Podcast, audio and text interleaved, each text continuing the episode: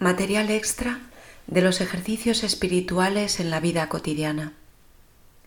Textos extraídos de Tomás de Kempis. De las 30 pláticas y meditaciones utilísimas. Número 11. Del niño Jesús perdido y hallado en el templo.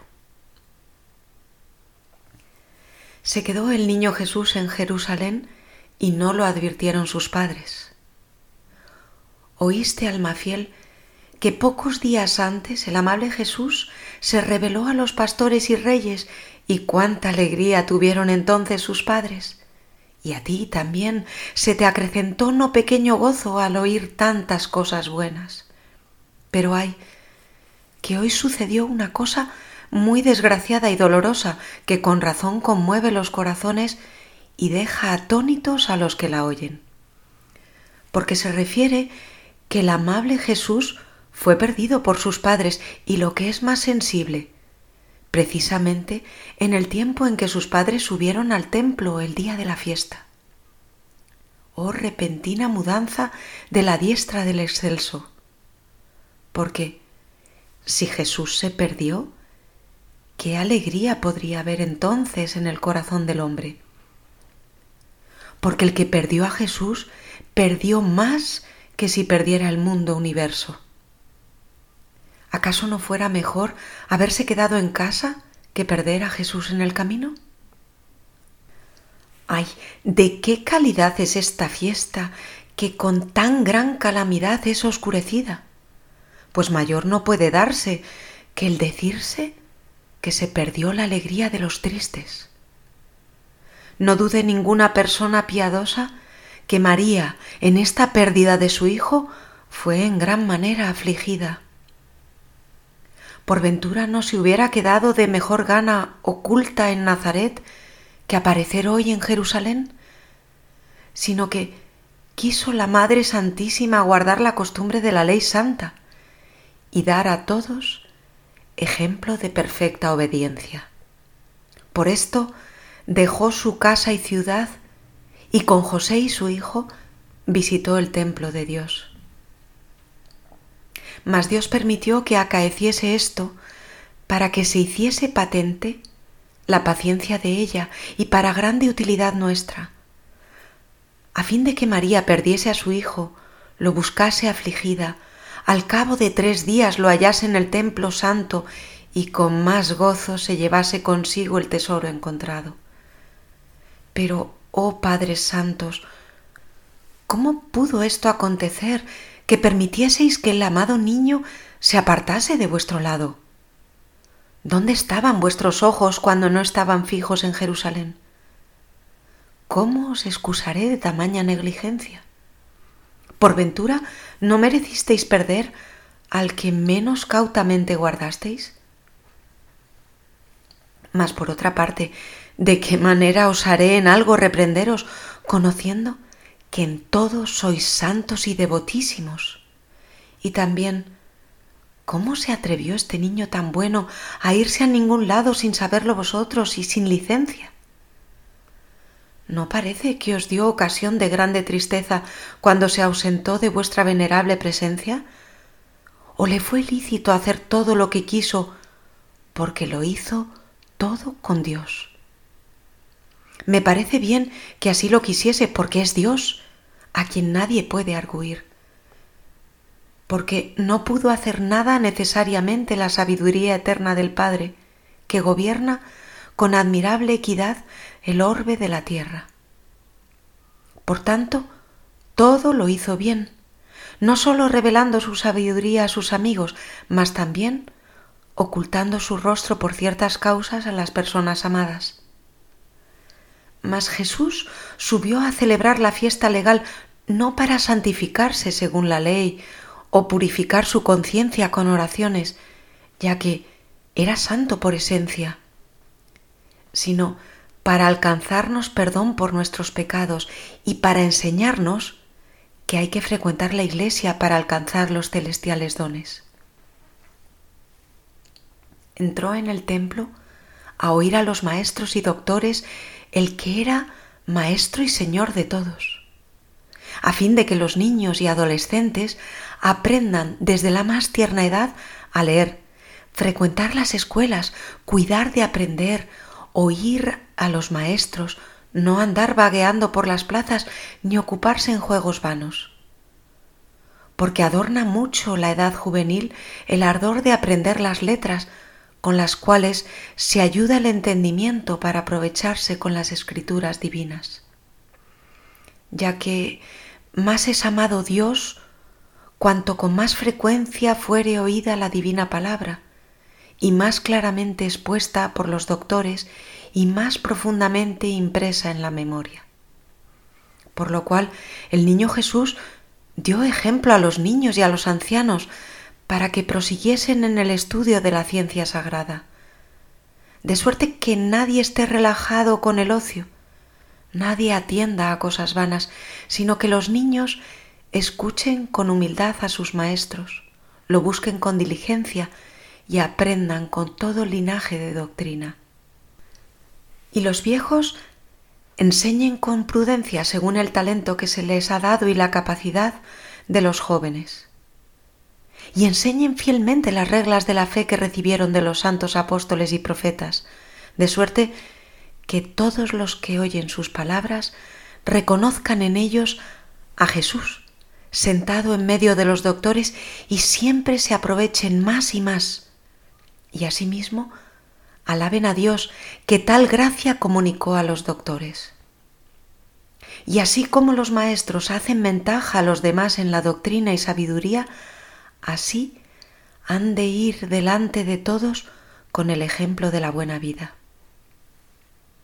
Esfuércense, pues sí, los doctos como los indoctos, en imitar los ejemplos de tan santa obediencia y humildad de Jesucristo, y someterse a la divina voluntad porque de ambas cosas nos dio ejemplo Jesús siendo niño de doce años y doctor celestial. Cuando a la manera de los niños prestó atención a los maestros e inclinó con reverencia su cabeza ante ellos, y reprendido con gran benignidad por su Madre Santísima, espontáneamente obedeció al punto a sus padres y se fue con ellos, mostrándose en esto tan afable en las costumbres como sujeto a las leyes así divinas como humanas, según era conveniente, en sus acciones y omisiones.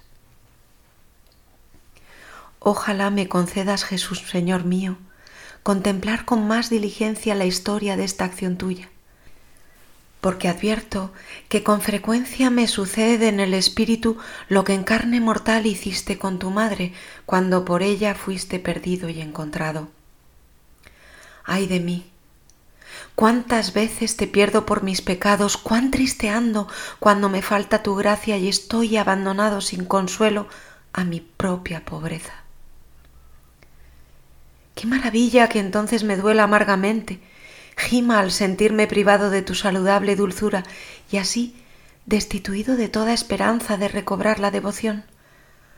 Oh cuán largo se me hace el tiempo y cuán pesadas las horas al carecer del divino consuelo porque mi amado Jesús está ausente y no sé cuándo volverá de nuevo. ¿Qué haré? ¿O a dónde iré a buscar a Jesús al cual ama mi alma? ¿Dónde está ahora el que me suele alegrar con grande gozo? Sé muy bien que si él quisiese ocultarse, nadie lo hallará, nadie lo alcanzará, nadie lo detendrá, porque todavía no ha llegado su hora y por el contrario, si se digna manifestarse, al momento está en la puerta, entra en el recinto estando cerrado, visita la morada del alma y se manifiesta con tan ciertos indicios y señales que no hay necesidad de preguntarle ¿tú quién eres? Porque el fuego de amor infundido en el corazón declara que Jesús es el que vino y Él ha obrado todas estas cosas. Mientras estoy en este trance de la prueba, con frecuencia me conturbo y aflijo en mí mismo y me lleno de admiración, Jesús dulcísimo, considerando tu oculta providencia. Te ruego me digas, ¿por qué así me pruebas con tanta frecuencia y tan de improviso en el combate, siendo como eres todo suavidad y dulzura? Los expertos conocen lo que digo y lo experimentarán en breve cualesquiera que quieran ser discípulos tuyos. No procede este de doblez, no de ignorancia, sino de buen celo por el provecho de nuestro interior, por lo cual enteramente dejo a tu sabiduría lo que no comprendo del todo, la cual no hace nada sin motivo cierto, aunque a las veces me sea desconocida la causa. Sin embargo, en este asunto hallo no pequeño consuelo, porque también la Dulcísima Virgen María, Nuestra Señora, perdió a Jesús y se dolió en gran manera de haber perdido a su Hijo. Ni se contentó con volver a casa, sino que anduvo buscando hasta hallar a su único gozo, Jesús, al cual, no habiéndolo sabido que estaba sentado entre los doctores con tanta admiración de ellos, o no se habría condolido de tal suceso o se habría congratulado de acto tan solemne, gozándose en las respuestas de su Santísimo Hijo. Así por lo dicho, se entiende que Jesús no siempre se encuentra donde se busca, pero con frecuencia está donde menos se piensa. Nadie pues presuma de sí mismo como si él solo poseyera a Jesús, Nadie desprecia a los demás porque no sabe cuánto uno agrada a Dios en el interior, aunque no sea conocido de los hombres y por fuera parezca despreciable, pues el mismo Jesús entonces era desconocido a muchos y sólo unos pocos conocían su valer. Se manifestaba a los que quería y se escondía cuando quería, mas todo lo hacía con gran providencia y utilidad. No es pues de maravillar, ni será nuevo el que yo alguna vez perdiera a Jesús, sin embargo, experimento en ello gran daño y siento vivo dolor en mi corazón. Empero confieso que soy culpable y digno de graves castigos y azotes, porque no he guardado bastante bien mi corazón, sino que anduve con mucha tibieza y negligencia, y por esto perdí la gracia de Jesús e ignoro quién me la restituirá de nuevo, si él no se digna de nuevo a tener piedad de su siervo. Oh Madre clementísima de Dios, asísteme, carísima Virgen María, puerta de la vida. Busco consuelo, pídote auxilio. Tú sabes mejor que yo de cuánto dolor es perder a Jesús y de cuánta alegría el encontrarlo. Si tal te sucedió a ti, oh Santísima Virgen, estando sin culpa, qué maravilla es que yo, miserable pecador, no tenga la gracia del consuelo como deseo, que en tantas cosas peco. ¿Qué haré, pues, para hallarte de nuevo? Porque si alguna esperanza hay de encontrarlo, será ciertamente por tu consejo, se logrará por tus méritos, ya que eres la más cercana a Él y más querida que todos los otros juntos. Enséñame, pues, el modo de recobrar al amado y acompáñame hasta encontrarle. Y una vez lo haya visto y hablado, cantaré contigo lleno de júbilo. Dadme todo el parabién, porque he hallado al que ama mi alma, y es tu mismo Hijo, oh Santísima Virgen María. A lo cual ella responde, Oye un buen consejo, imita mi ejemplo y se alegrará tu alma. Si alguna vez perdieres a Jesús, no desconfíes, no te turbes en exceso, no empereces, no ceses de orar, no salgas a los consuelos terrenos, antes busca el retiro, lamentate de ti mismo y hallarás en el templo de tu corazón a Jesús, a quien perdiste por tus pecados, deleitándote en las cosas vanas de este mundo. Porque no se encuentra Jesús en las plazas de la ciudad, ni en el coro de los que juegan, ni en la tierra de los que viven regaladamente, sino en la reunión de los justos y en la congregación de los santos. Ha de buscarse con gemidos el que por la disolución se ha perdido. Ha de guardarse con gran cautela el que por descuido se perdiera. Con temor y reverencia, se ha de rogar al que aborrece a los perezosos e ingratos. Con suma humildad se ha de llamar de nuevo al que fue ahuyentado por la soberbia. Ha de aplacarse con oración frecuente y atenta el que no oye a los que parlan con distracción del corazón. Hay que alabar con grandes acciones de gracias al que está aparejado para conceder su gracia. Con amor ardentísimo se ha de abrazar al que a todos perdona, de todos tiene compasión al que da de balde sus dones y no falta a nadie que le pide. Si alguna vez tarda, empero nunca abandona al que persevera en la oración. Y cuando menos lo piensas, te visita de nuevo, ilumina con más claridad e instruye con más cautela, a fin de que nunca presuma el hombre de sí mismo, antes en él confíe humilde y devotamente. Si pues atiendes bien a esto, presto aplacarás a Jesús, presto encontrarás a Jesús en Jerusalén, porque su morada está en la paz. Jesús, puesto en el templo de tu corazón, te predicará las palabras de su boca. Jesús te enseñará todo cuanto importa a tu salvación, ya que de Él procede todo lo que hay de gracia y virtud en los ángeles y en los hombres, como también cuanto de bueno brilla en las criaturas.